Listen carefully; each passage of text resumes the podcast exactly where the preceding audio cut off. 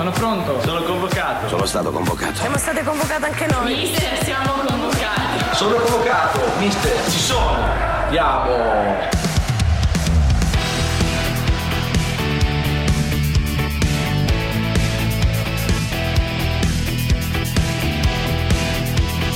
Tutti convocati di Carlo Genta e Pierluigi Pardo.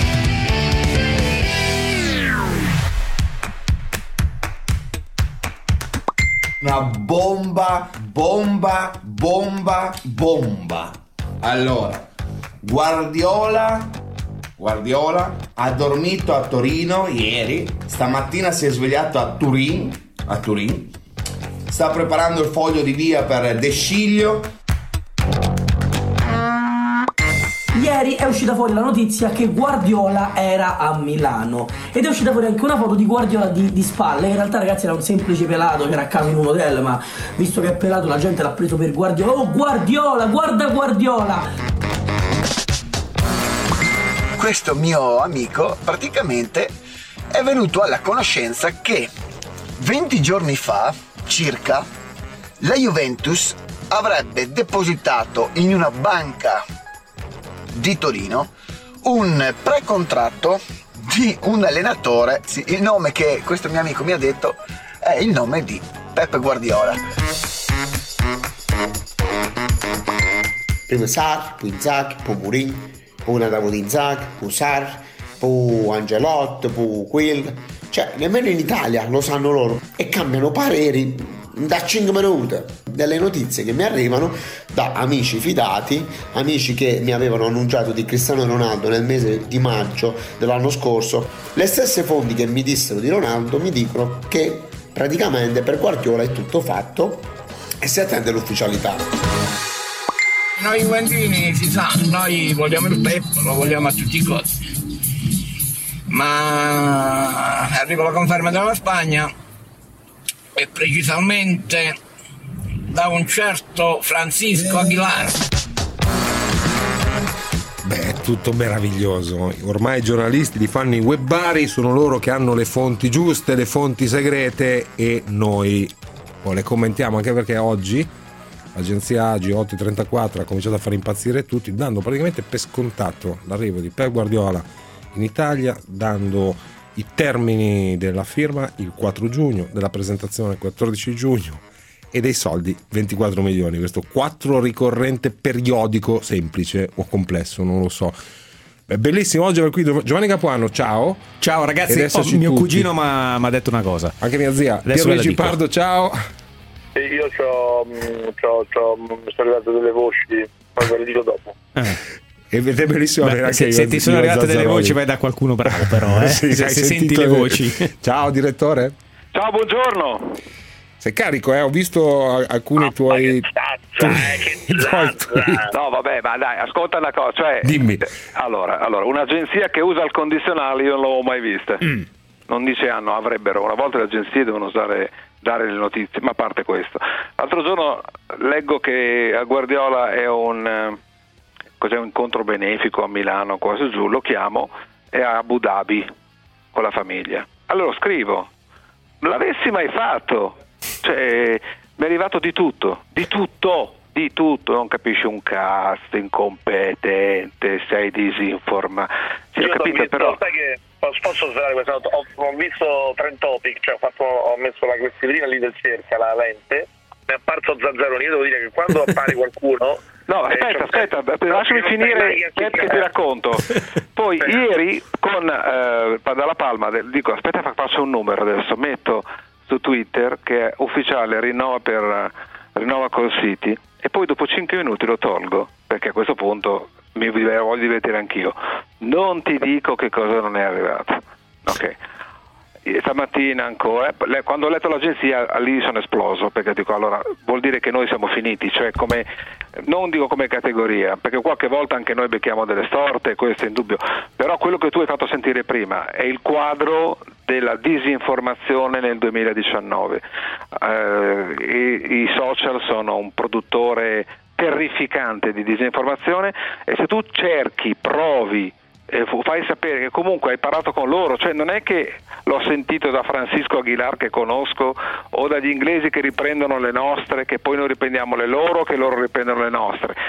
Parli con loro, con i diretti interessati, e dicono che non hanno mai, ma dico mai, neanche pensato per un solo secondo di lasciare il City. Hanno confermato durante la festa che sarebbero rimasto altri 2 anni come da contratto, parlo di Pep Guardiola, uh-huh.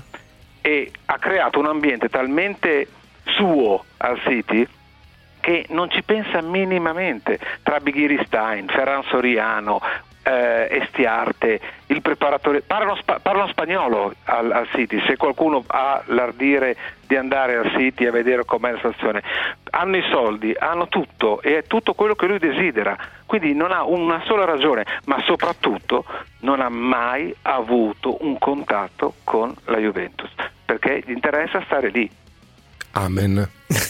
Punto. No, allora, quando uno va in tendenza su Twitter o è morto oppure lo insultano. Sì, no, però sai cos'è? Che io mi stavo annoiando perché, cioè, se hai voglia di discutere, capisco che sono un illuso, no? Ci provi, c'è anche tanta gente sana.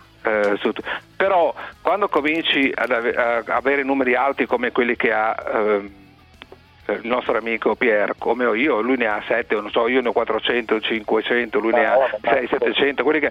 Capisci che ti apri a un mondo che di appiattimenti tali per cui anche se sono 40 anni che lavori, sono 40 anni che li conosci tutti questi e gli parli, l'ultimo salumiere, con tutto il rispetto per i salumieri, che ha un cugino, che è amico di un notaio, che è cugino del fratello, che ha saputo che in una banca svizzera hanno depositato un precontratto. Dai, ma basta. Ma poi se le agenzie fanno queste robe qua è finito, dai, di che cosa stiamo a parlare? Allora, hashtag Pierluigi Pardo che allena la Juventus. Sarri, dai, 90 su 100. Ah, proprio così dici? Sì, io penso proprio di sì. Tutto porta lì, poi se il Chelsea impazzisce... Il 90% mi sembra un po' tanto, però mi sembra il favorito, sì.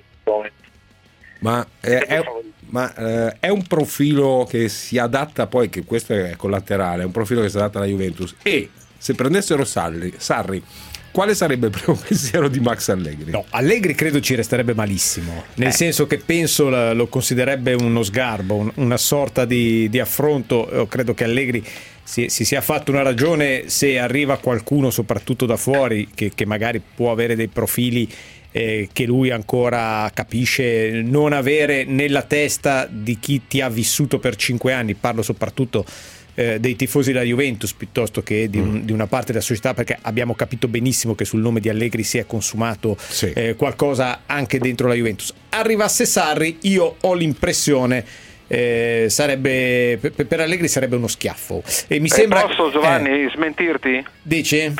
No, dico, io ho avuto la fortuna con Pier di viaggiare con Allegri sul treno l'altro giorno per Yuma.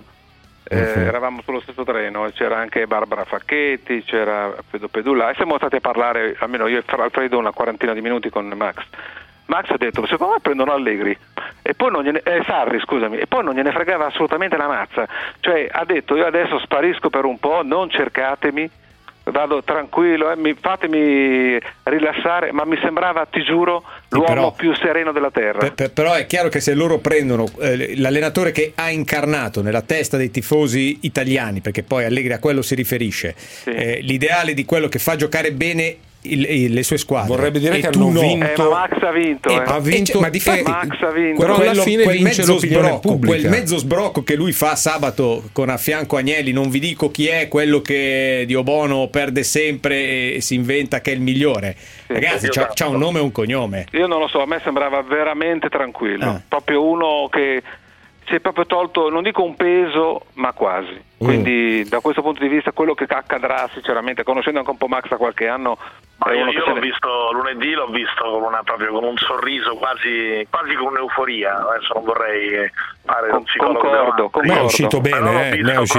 l'ho visto proprio dalla serie. Arrivano le vacanze e secondo me lui sa che ha già, secondo me, offerte adesso, ma che potrebbe anche aspettare, perché tanto la prima panchina grossa che si libera di fronte al primo fallimento è sua, no? Anche tra qualche mese. Quindi Mi sembra onestamente che la storia di Allegri alla Juve sia una storia di un vincente assoluto. Sicuramente quest'anno in Champions la squadra ha giocato male, questo soprattutto nella seconda parte, però rimane secondo me un bilancio strapositivo, e secondo me lui un po' di questo scarso amore, o comunque di questa freddezza di una parte del mondo juventino, non voglio dire di tutti, secondo me se l'è sentita addosso, e anch'io condivido la sensazione. L'ho visto l'altro giorno, ti ripeto, per quel poco che conto, abbiamo parlato 5 minuti, non è che mi abbia confidato chissà che, l'ho visto veramente tranquillissimo. Intanto volevo segnalare che nonostante le parole di Ivan Zazzaroni, il titolo sta decollando.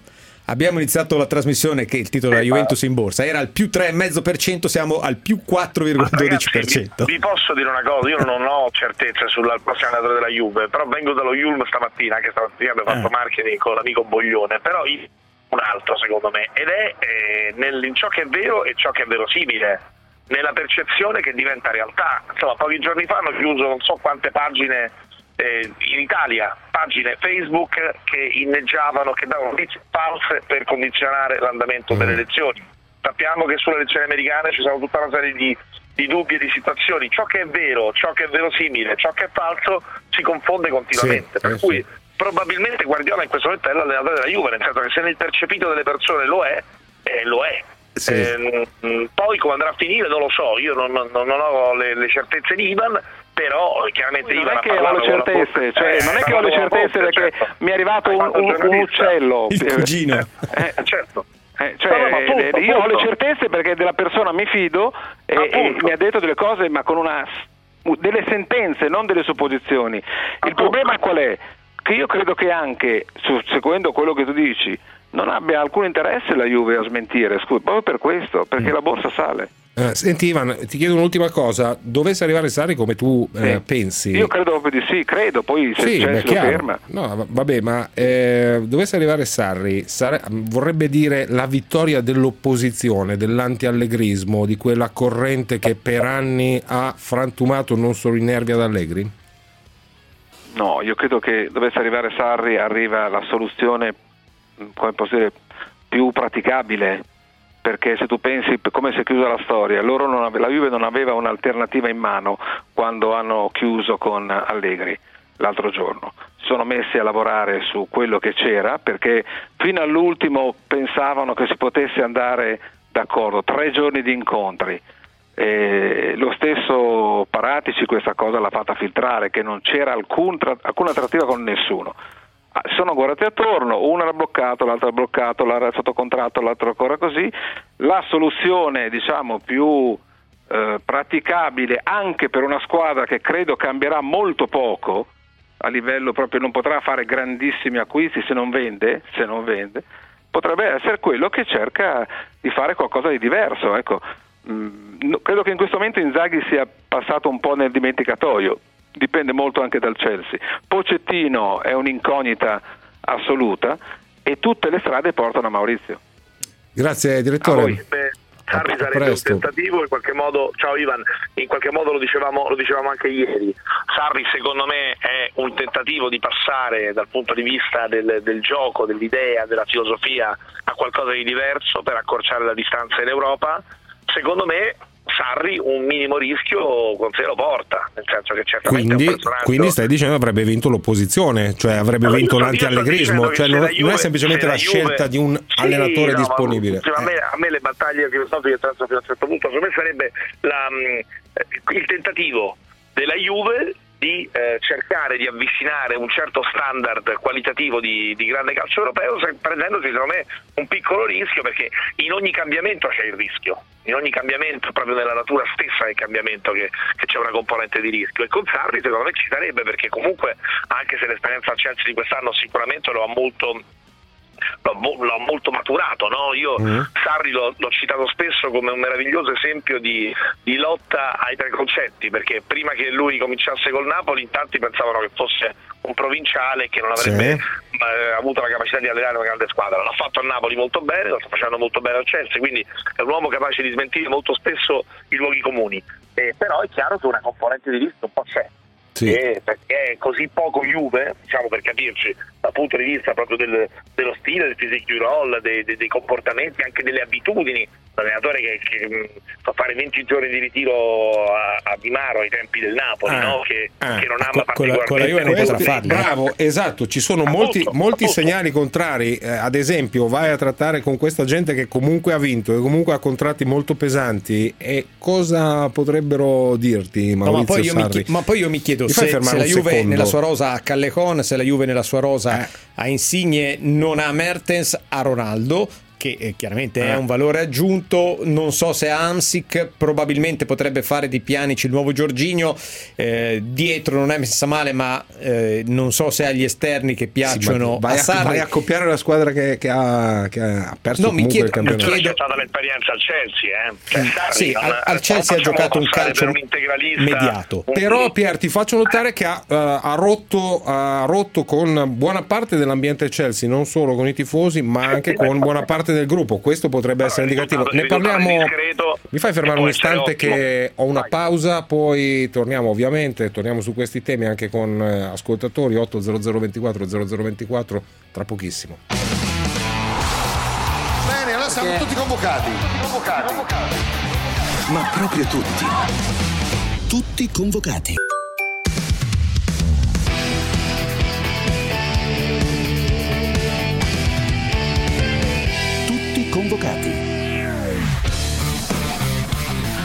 Così io penso alla fine di una stagione si debba avere un confronto e si debba tirare fuori le cose che non vanno in maniera reciproca, ma perlomeno la mia esperienza mi dice che si fa in tutte le società, e io l'ho fatto sempre nel passato nelle società in cui ho lavorato, quindi no, non è che mi voglio sentire giudicato per gli ultimi 90 minuti, voglio sentire lo pensano di me per questi 11 mesi.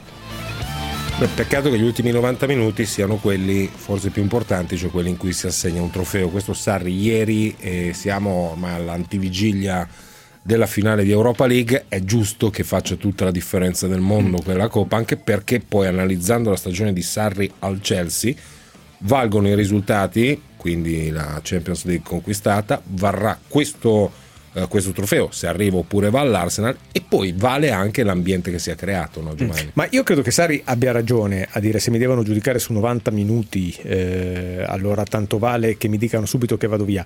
A me ha colpito la nettezza con cui ha parlato ieri, perché ha una settimana dalla finale di Europa League, dalla sua prima finale europea, dall'obiettivo maggiore per il club nella stagione. Io mi sarei aspettato che lui semplicemente, come un tennista sulla terra rossa, rimandasse la pallina dall'altra parte della rete senza nemmeno lasciare aperto uno spiraglio. Invece lui non l'ha fatto, ma mi ha anche colpito che i colleghi inglesi, quelli che seguono abitualmente il Chelsea, perché ieri la conferenza di fatto poi è stata trasmessa anche da noi in Italia, a parte una prima rapida domanda sulle condizioni di Rudiger, degli infortunati, siano andati dritti su quel tema e lui non si sia mai sottratto.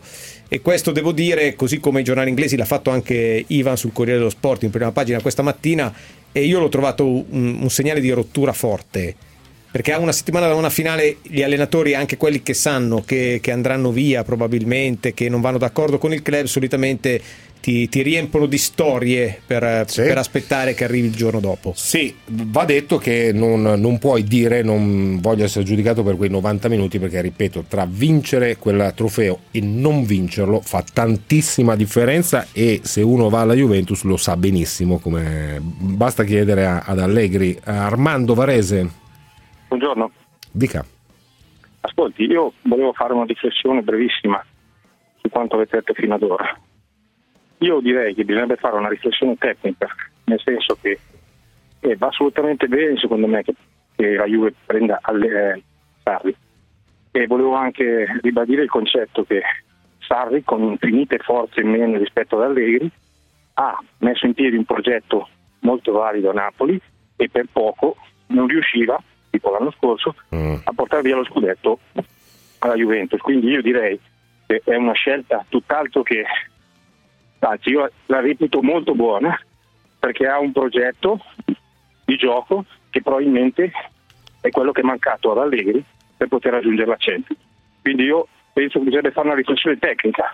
Lui ha vinto in Italia con delle forze impari rispetto agli altri, sì, e ha perso in Europa, perché non so se sia praticabile però la proprietà transitiva, cioè Sarri ha fatto bene con quel materiale, farà moltiplicato al cubo con il materiale che ha a disposizione. Io credo che le condizioni perse molto diverse alla Juventus che non al Napoli con quei giocatori e con quegli obiettivi. No, ma le variabili ci sono, io rimango fermo a quello che dicevo qualche minuto fa, nel senso se sarà così, se sarà Sarri è chiaramente un tentativo della Juve di fare un upgrade dal punto di vista della spettacolarità e dell'idea di gioco. Questo tentativo comporterebbe, usiamo il condizionale, un rischio, perché certamente nella gestione di certe situazioni, nella conoscenza dei meccanismi dell'ambiente Juve, insomma, Allegri è certamente più pratico, forse adatto. Adesso riproviamo a collegarci con Pardo. Cristiano, buongiorno. Sì, buongiorno. Io sono d'accordo con lei sul discorso Sarri, perché diciamo così Sarri ha bisogno di ragazzi più che di vecchi come Ronaldo, che hanno ancora poco da dare al calcio, diciamo, no? Sì, non ne faccio una questione di età, non è che Calleon fosse un ragazzino, non faccio questione di età. La stagione di Ronaldo è una mezza catastrofe, no? La festa della Juve di 2 sere fa sembrava quella che ringraziavano che andava via il mister. Si sono messi d'accordo prima, ha alzato la posta per farci cacciare via perché non trovano il modo di mandarlo via, se no per far piacere un po' alla stampa, a voi stessi, se mi diceva mi chiede troppo, non siamo d'accordo, te ne vai. In realtà questo se ne doveva andare, perché l'accordo era non vinci la Champions, ok? Quindi Allegri ha vinto 6 scudetti di fila, per carità, l'unico vero che ha vinto secondo me è quello col Milan, comunque ha vinto 6 scudetti di fila. L'obiettivo della Juve, mi perdoni, finisco, l'obiettivo della Juve degli ultimi 6 anni è la Champions, l'ha cannata per 6 anni di fila, con squadre dal punto di vista diciamo così della pianificazione decisamente più forte di altre squadre che poi la Champions l'hanno vinta. Invece Guardiola? No, però perdonami, scusa Cristiano, la Juventus di Allegri ha perso la Champions League in anni in cui 4 volte su 5, se non sbaglio, l'ha vinta al Real Madrid, o comunque 3 volte di fila l'ha vinta al Real Madrid. Cioè, guardi, se mi viene a raccontare che sul piano della programmazione e degli investimenti, Guardiola negli ultimi 5 anni Guardiola in Champions? Siamo d'accordo, e questo è un altro problema però, ok? Guardiola non è un vincente assoluto, è un vincente relativo, e comunque la Champions l'ha portata a casa. Allegri ha avuto 6 anni uno squadrone e non ha portato a casa niente. Ragazzi, quindi il vincente assoluto chi è? Un vincente assoluto è Sacchi, che ha perso una marea di campionati. Allora, ha vinto 2, se vogliamo leggerla col tuo modo. Però, 3 anni, 2 Champions, sì, 2 intercontinentali, più Supercoppa di Lega, 1 scudetto, cioè roba stratosferica, roba che Allegri non vincerà mai in vita sua. Quindi, e dico mai. Quindi un altro applicando, perdonami Cristiano, il tuo metro di giudizio, Lippi è un perdente. Il mio detto giudizio, hai ragione su Lippi, infatti è il problema. Lippi, diciamo così, Lippi non è un perdente, perché lui la Champions l'ha portata a casa. Però hai visto come però? Ne ha perse molte più di quelle che ha portato a casa, e poi se i calci di rigore valgono, perché altrimenti Zidane è un mezzo perdente che l'ha vinta ai rigori. No, attenzione ragazzi, come avete detto voi poco fa con Sarri verrà giudicato per gli ultimi 90 minuti. Lui vorrebbe essere giudicato per 11 mesi, ma lo sapete che non sarà così. Certo. Sarà giudicato se vince o se perde, perché nel calcio noi ci ricordiamo tutti i vincitori. Dimmi chi è arrivato secondo. Sì, Cristiano, ma se la Juventus sta veramente pensando di prendere Sarri, non lo prende sulla base dei 90 minuti di mercoledì prossimo a Baku, non lo prenderà sulla base dei 90 minuti a Udine nel 2015, quando il Napoli crolla e perde lo scudetto, non lo giudicherà sui 90 minuti di Firenze dell'anno scorso. Lo giudica perché l'ha visto lavorare per anni, lo apprezza, immagina che quel calcio possa andare bene anche alla Juventus e possa essere una proposta interessante e vincente. Quindi secondo me ha ragione Sarri, il lavoro di un allenatore non si può giudicare complessivamente in una stagione positiva poi sull'ultimo atto, perché mercoledì prossimo a Baku può succedere tutto. Succede un errore arbitrale, succede un autogol, un palo, e poi giocano anche contro una squadra che non è scarsissima, no, cioè non è che vanno in campo da soli. Però alla fine l'argenteria conta e alla Juventus la pesano. Certo che conta, dentro una carriera conta tantissimo, dentro una carriera se tu perdi sempre quelle partite lì e non le vinci mai, allora magari ha ragione il gabbione di Agnelli di Allegri che abbiamo sentito sabato scorso, ma nel valutare com'è un allenatore, come lavora, tu non puoi legarti semplicemente all'episodio di una partita. L'ultimo atto della Europa League. Allora fermiamoci un attimo per la borsa, torniamo. Subito dopo l'intervallo la lotta continua. Tutti convocati. Fineco, la banca numero uno in Europa nel trading, vi presenta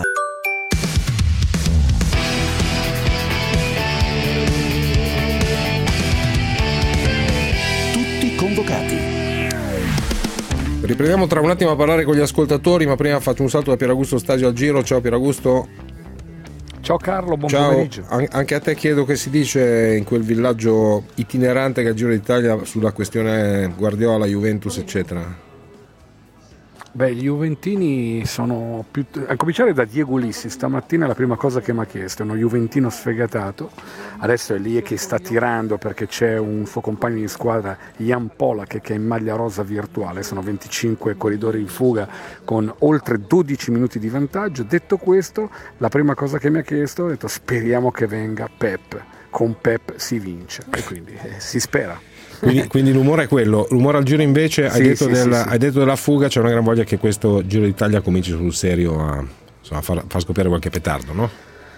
Beh sì, guarda, prendo la battuta di ieri di Cristiano Gatti, il giro a sbadiglio è finito, oggi cominciamo a salire e speriamo che le montagne vengano affrontate come si deve, perché se poi dopo si controllano e spettano sempre la salita dopo, rimaniamo al punto di partenza. No, io credo che sin da oggi che c'è comunque uno zampellotto, perché oggi ci prendono un po' in giro, no? Continua a far vedere le immagini del 49 con Coppi che va in fuga e 5 colli superati, ma oggi si va semplicemente da Cuneo a Pinerolo, punto, con la storia non c'entra nulla, quella cosa là del 1949 resta là.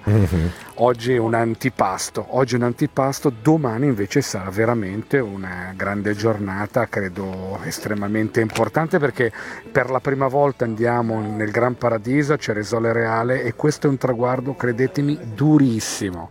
Domani può succedere di tutto, di sicuro la classifica sarà stravolta, questo è chiaro, è quello perché ci sono pendenze importanti, quello che aspettano tutti gli appassionati, certo. Sono tantissimi, nonostante fino adesso sia stato un giro soporifero. Ciao Pieraugusto, grazie, ci sentiamo domani naturalmente. Ciao Carlo, un abbraccio grande. Sempre Giovanni Capuano che con me, Pierluigi Pardo collegato, Gianluca, provincia di Monza, buongiorno. Buongiorno, ascolti, io ho sentito l'intervista del direttore e volevo dire che anche l'anno scorso diceva la stessa cosa con CR7, andate a risentire quello che diceva, anche lui non ci credeva, era impossibile, e poi, ok, detto ciò, ma qualcuno è andato ad intervistare qualcuno di questa Agi che ha dato questa notizia? Cioè, all'Agi fanno i giornalisti, cioè, certo che c'è un nome e cognome che ha firmato quel lancio di agenzia, ma non è che vai lì e lo intervisti e soprattutto, ma questa è la regoletta numero uno del mestiere, lui non è tenuto a dirti qual è la sua fonte, le fonti sono lo farà mai, da segreto, anzi, quindi è inutile, quindi ma chi te l'ha detto? Lui si gioca la credibilità su quelle 5 righe che ha scritto, punto, e ai posteri l'ardua sentenza, e qui ci fermiamo, perché poi io capisco che ci sia una gran voglia di tutta la juventinità di vedere Guardiola che firma il contratto il 4 giugno e che viene presentato il 14, però al momento non abbiamo, noi almeno, non so all'Agio quali siano le fonti, conferme né smentite.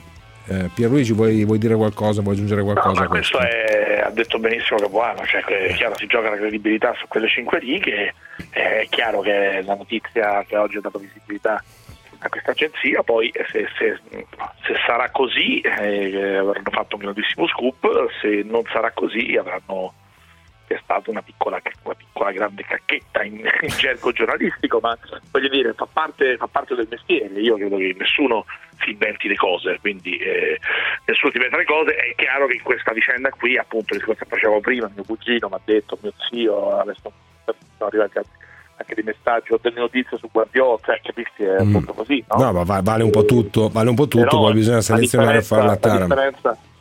dovrebbe essere proprio questa, però ripeto, aspettiamo, perché magari questo è un grandissimo scoop. Io non so, non ho certezze, guarda, né in un senso né nell'altro, no? Io non vedo un solo motivo per, sono d'accordo con Zazzaroni, per cui Guardiola debba lasciare il City, o meglio potrei, essendo molto malizioso, vederne uno, e sta nella conferenza stampa dell'altro giorno quando gli è stato chiesto: ma il City ha avuto con Mancini questi problemi per cui prendeva dei soldi in nero ad Abu Dhabi o da quelle parti, non è che è capitato anche a te? Già una domanda così a uno che sta facendo la conferenza stampa di presentazione del terzo titolo è bizzarro. Guardiola l'ha guardato malissimo, ha detto: ma tu mi fai quella domanda oggi? Sì, gli dice: tu mi stai accusando, guarda, stai accusando. Ti do un altro motivo che potrebbe teoricamente cambiare lo scenario, cioè se fra un paio di settimane la UEFA mettesse fuori il City dalla Champions League. Però anche lì, insomma, abbiamo capito che poi... Ma no, insomma, vediamo. Poi abbiamo capito anche lì, perché ci siamo passati un anno fa con il Milan, che poi ci possono essere delle mosse ulteriori, dei ricorsi che possono allontanare eventualmente l'esecuzione di questa sanzione, sempre dovesse arrivare l'esclusione dalla Champions League. Insomma, la verità è che su questa cosa, ma ne parlavamo prima anche in redazione, c'è poco da fare. È una delle poche vicende, io non la paragono nemmeno a quella di Ronaldo un anno fa, che è stata più veloce, è una delle poche vicende che ha diviso letteralmente in due, questa volta non in maniera simmetrica, quelli che ci credono e si stanno giocando anche la propria credibilità, e gli altri che hanno le loro fonti. Ivan ci ha detto qual è la sua, cioè ha detto: io ho parlato con Guardiola e mi ha raccontato che non se ne parla nemmeno, che invece seguono altre strade. Poi non c'entra niente con la vicenda Ronaldo, anche perché in quel caso Ronaldo dal Real Madrid voleva venire via, Guardiola non c'è ancora nessuno che ci abbia detto che voglia lasciare il City. Lui l'ha appunto per tre volte. Matteo, buongiorno. Buongiorno Carlo, buongiorno a tutti. Sì, anch'io volevo dire la mia su Guardiola. Purtroppo sono uno di quegli juventini che vorrebbe Guardiola ma non ci crede. Detto questo, però, ieri sono andato nei maggiori siti dei bookmakers, perché credevo fosse una bufala anche il fatto che quotassero a poco Guardiola, ed effettivamente sono rimasto stupito dal fatto che lo dessero quasi tutti, la SNAI, la Better, forse le maggiori 10 compagnie. La quota più bassa. La quota più bassa, 1,40, 1,50, 1,60, il secondo era Sarri, in media 3,70. C'è anche chi ha sospeso le scommesse su Guardiola, allenatore da Juve. Se c'è qualcuno che ci è cascato, sono proprio quelli che ci perdono i soldi, non solo la credibilità. Non è questione di cascarci. L'esempio della borsa di oggi è ancora più indicativo, se vuoi, no? Perché la borsa dovrebbe essere possibile ancora più scientifica. Ma se parli con Barisoni, con chiunque altro, ti dice che la borsa vive di aspettative.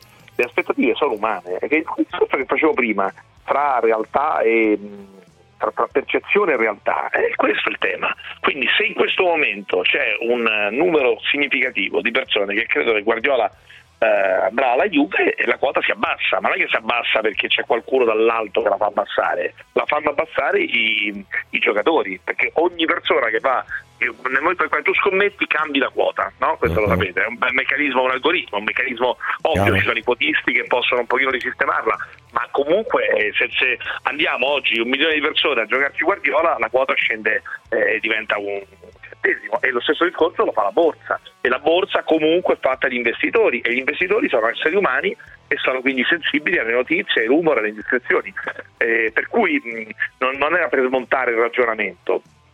È una questione di fisiologia in Italia, e quindi ormai della borsa locale, la scommessa dell'altro. C'è una fretta di persone considerevole che pensa che questa cosa sia possibile. Questa è l'unica cosa che mi sento di poter dire.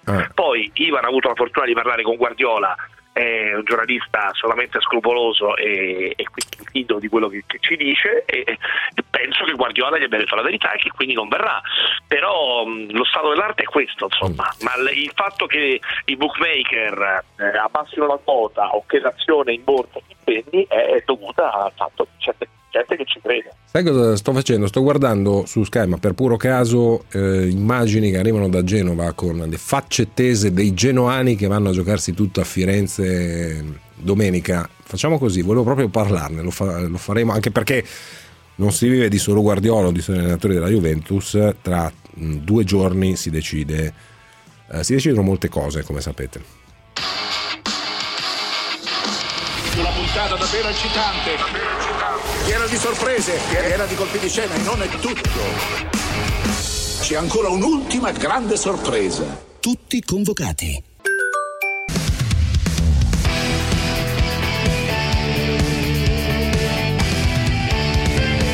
Tutti convocati. Io vorrei chiudere parlando di altro, col vostro permesso naturalmente, perché siete sempre invitati. 800 024 0024, il numero verde. Dicevo che stavo guardando le facce molto tese dei genoani, di Prandelli, Crescito eccetera. Oggi ho convocato Carletto Pernat per parlare di questo. Ciao Carlo. Ciao ragazzi, mala tempora curunt ragazzi. Settimana prossima abbiamo tutto il tempo per parlare del Mugello, ma oggi voglio sapere la tua sul Genoa, ma anche su cosa sai sulla Sampdoria, perché c'è questa, so che sei molto ben inserito e ben informato, hai le tue fonti come tutti noi. Dimmi. Ma Genoa. Parlo da Genoa, cosa voglio dica? La vendita di Piontek a dicembre, nemmeno a gennaio, è stato il toccassana, il toccamale della situazione. Si è venduto di capocannoniere quando non eri ancora salvo. Poi c'è stato un valzer di allenatori, Ballardini licenziato quando era settimo in classifica, ripreso Juric, poi rimandato via Juric, poi ripreso Prandelli. Cioè tutto questo è figlio di una disorganizzazione completa e soprattutto è anche figlio di continue vendite a gennaio di giocatori buoni. Alla fine, sai, c'è il famoso detto, tanto va la Gattalarda che ci lascia lo zampino. Alla fine è il più adatto di tutti, ecco. Quindi io, sai, non so se essere ottimista o pessimista. Il tifoso dovrebbe essere teoricamente sempre ottimista, no? Ho letto che moltissimi genoani andranno a Firenze, cioè ci credono ancora. Ultimo sforzo, perché sono in rottura, mi pare, con la squadra, l'ambiente, la società, però. Ma guarda, la rottura è totale, tant'è vero che c'è stato gli scioperi del tifo, no? Ti ricordi le ultime due partite, a parte quella con Cagliari.